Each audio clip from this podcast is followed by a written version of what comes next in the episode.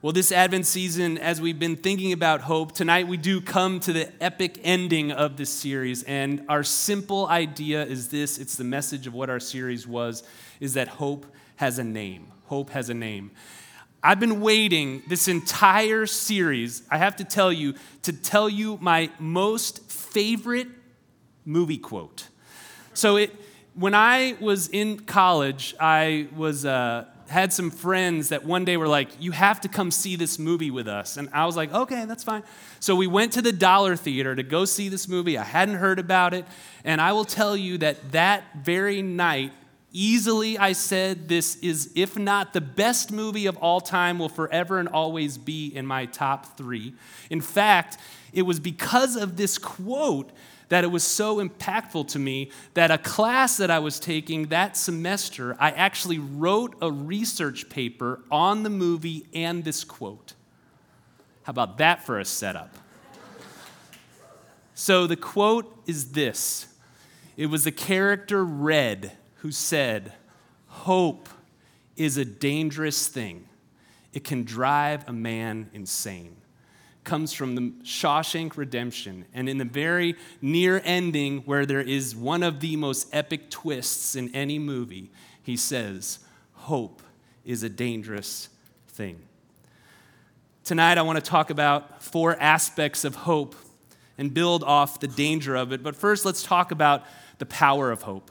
We underestimate the power that hope has in our lives. And, and frankly, that's why it can be a dangerous thing. If our hope is oriented towards the wrong things, it can be very dangerous. The New Testament of Scripture talks about hope quite often. In fact, 80 times throughout the New Testament, hope is referred to. It's not optimism. In fact, it's so different. We, we use the word hope. It's not necessarily a bad thing, but it's different than how the Bible views it. Optimism is choosing to see how a situation could possibly turn out for the best. And, and that's why we easily confuse optimism or many hopes, if you will, with biblical hope. So tonight at 9 o'clock, we have a bonfire service. I've been doing this bonfire Christmas Eve service since 2004. So this will be the 20th one. And if you think about that, it's kind of a big deal. Well, all week long, they've been saying it's going to rain. And I have just been hoping it wouldn't rain. Now, what is that? It's not, I'm telling you, it's not going to rain. We're going to be good. I invite you all back at 9 o'clock. It's going to be an amazing bonfire service, going to be right out here. And, and what is that hope? That's just blind optimism. It's like, what am I hoping in? I'm hoping in weather, that somehow I have any control over weather. It's just that possibly things would work out the best for me.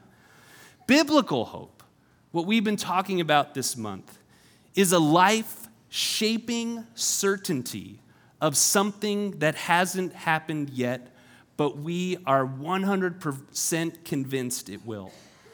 When the Bible talks about hope, it talks about it like that an ultimate hope of a good that is to come.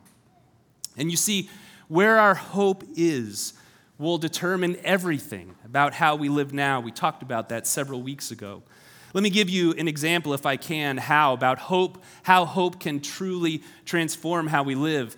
In the very first church in the book of Acts, we see this incredible transformation of a group of people. People who used to worship on Saturdays, all of a sudden worshiping on Sundays. A group of people who would break into the world no matter what was to come. In fact, there's lots of historians that communicated and told who weren't Christians at all, who were writing about this group called so called Christians that were tending to the greatest needs and issues of the city. They were taking care of people who were dying, and in fact, many of them died themselves. Why? Were Christians more virtuous people? Were they just more loving people, more caring? No, no. It was their hope. Christians have an absolute assurance that their ultimate hope is one of infinite personal love from the creator of the universe. That's what we're in for. We have an absolute assurance that should we die, At the end of time, the new heavens and the new earth will be here. And we will experience a personal love from God beyond any kind of love we could imagine or think. These early Christians, they were acting in line with that hope. They weren't just better people, they weren't more virtuous in some kind of way. They were completely determined because hope is powerful. And that's why the second aspect of hope we need to be aware of is this is that hope is dangerous like Red said. I might ask you tonight to consider where is your hope oriented? Where do you put your hope? We all have these many hopes that may be our ultimate hopes. We put our hopes in our jobs, that things will work out, that we'll get a raise. We put our hopes in our health, that things will turn out better, that we'll be healthier this next year. We put it in our status, we put it in relationships. We put our hope in education, we put our hope in social change, we put our hope in finances.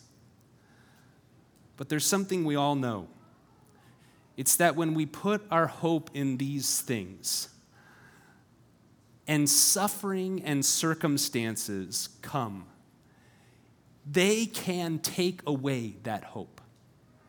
So, if we put our hope in finances, we can have an unexpected expense. If we put our hope in a relationship and someone lets us down or hurts us, then we lose hope. If we put our hope in any of these places, we can find ourselves struggling and experiencing grief and pain.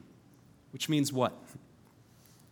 It means that if we put our hope in those things, we will find ourselves living a life of anxiety. I wonder if that's how you are living. I mean, it may be a silly metaphor, but for me, as I was hoping that it wouldn't rain, you could see and experience how in my life this week there was like this subtle anxiety that I was just worried about. Oh, are we going to have it? Is it going to happen? What's going to go on? And, and I would apply that to many of us in here who have put our hope in so many different things. And maybe you've been living in this stress and anxiety and hoping that it would just go away.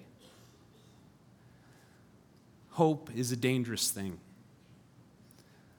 So the question is Is there something that we can put our hope in that even when our circumstances go awry, or we experience suffering, or even death, that none of that could take away or impact our hope?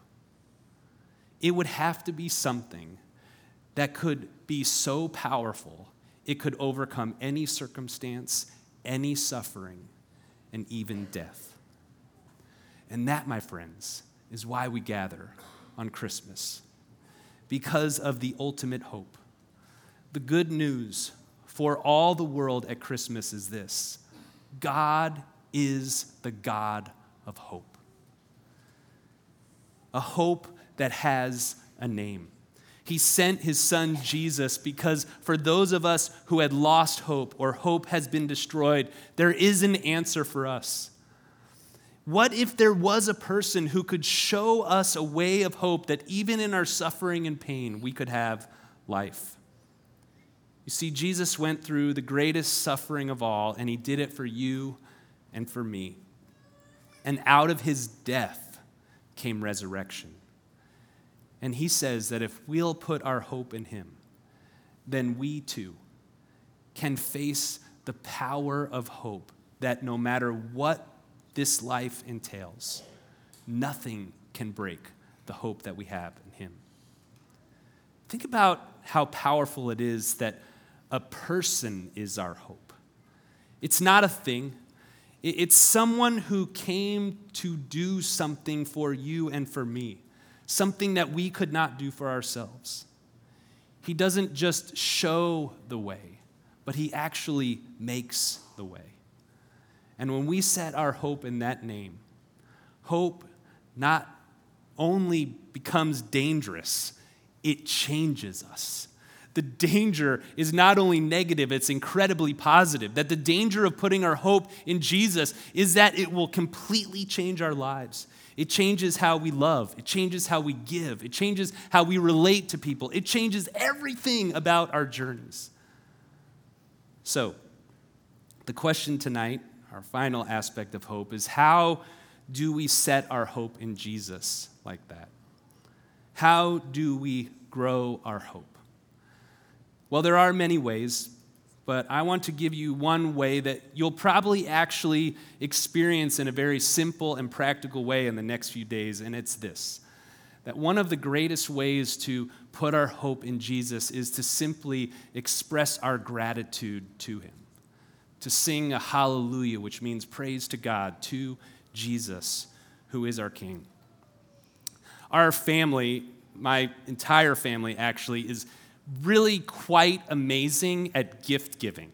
It's something that you, it's quite amazing. I was thinking this week about all the great gifts that our family has given over the year, and it really is everybody. It's my parents, my in laws, Dondra, my wife, all three of our kids, my cousins, my sister. I mean, we are, it's just incredible the things that happen in our family. They're all laughing and smiling right now because they totally agree with me.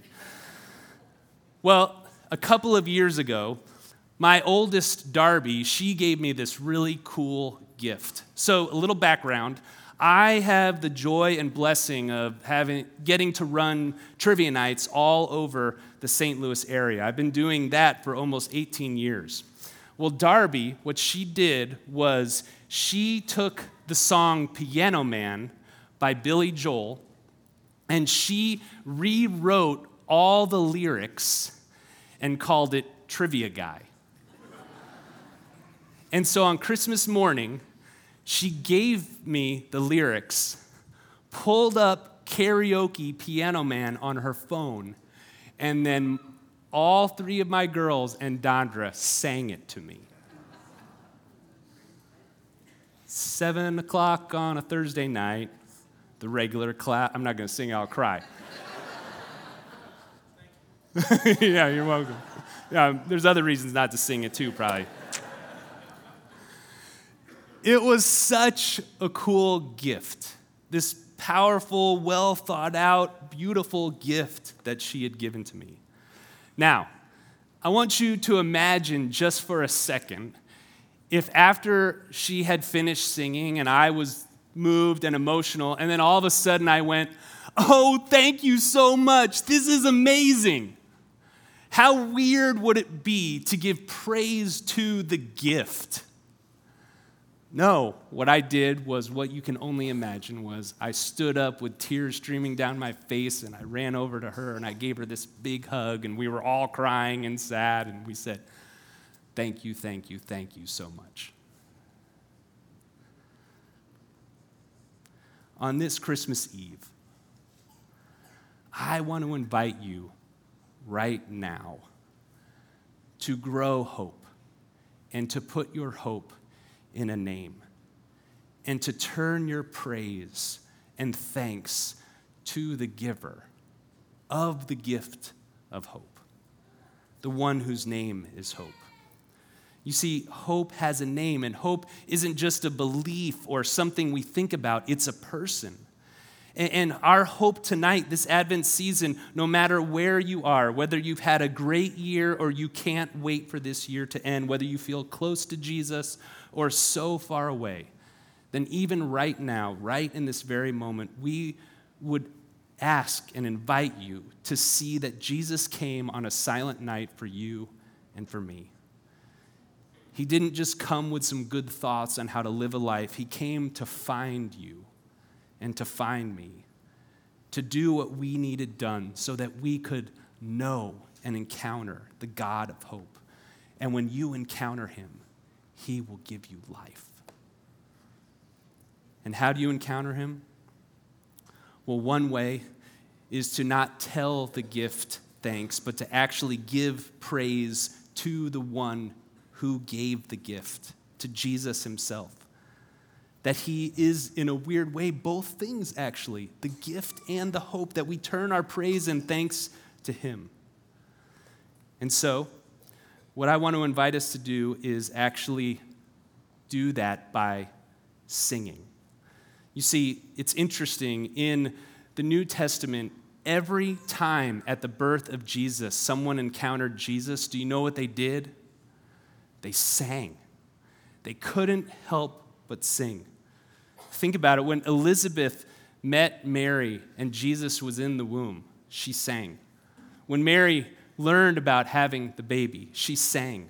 When the angels showed up on the scene, they sang. When the shepherds had experienced Jesus, they sang. Because hope had come, and hope has a name. So, tonight, this afternoon, wherever we are in this day, as much as it is fun to be together and celebrate with kids, we want together to experience Jesus. It's what we all so desperately need. And so, in just a moment, the band's going to come out and lead us in a song. And I'm going to ask you to sing your hallelujah to God, to let the hope of Jesus, the one who has given us the greatest gift ever, that we would turn our praise to him for just a few moments here in this afternoon of Christmas Eve. And however that looks like for you, whether that's to stand or to sit or to raise your hands or to bow your head, that maybe you would just take this moment to come and experience Jesus. So let's pray.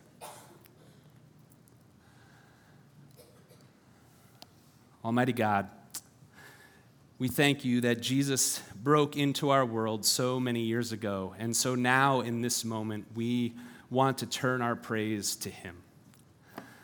We want to turn our hearts to Him tonight. There are so many gifts that we're going to receive in the next days. But we want to turn our praise to the one who gave us the greatest gift in this moment.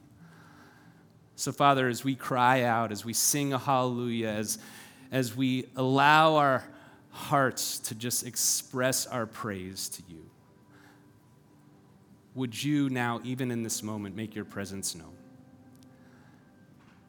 And may the light of life bring light to us.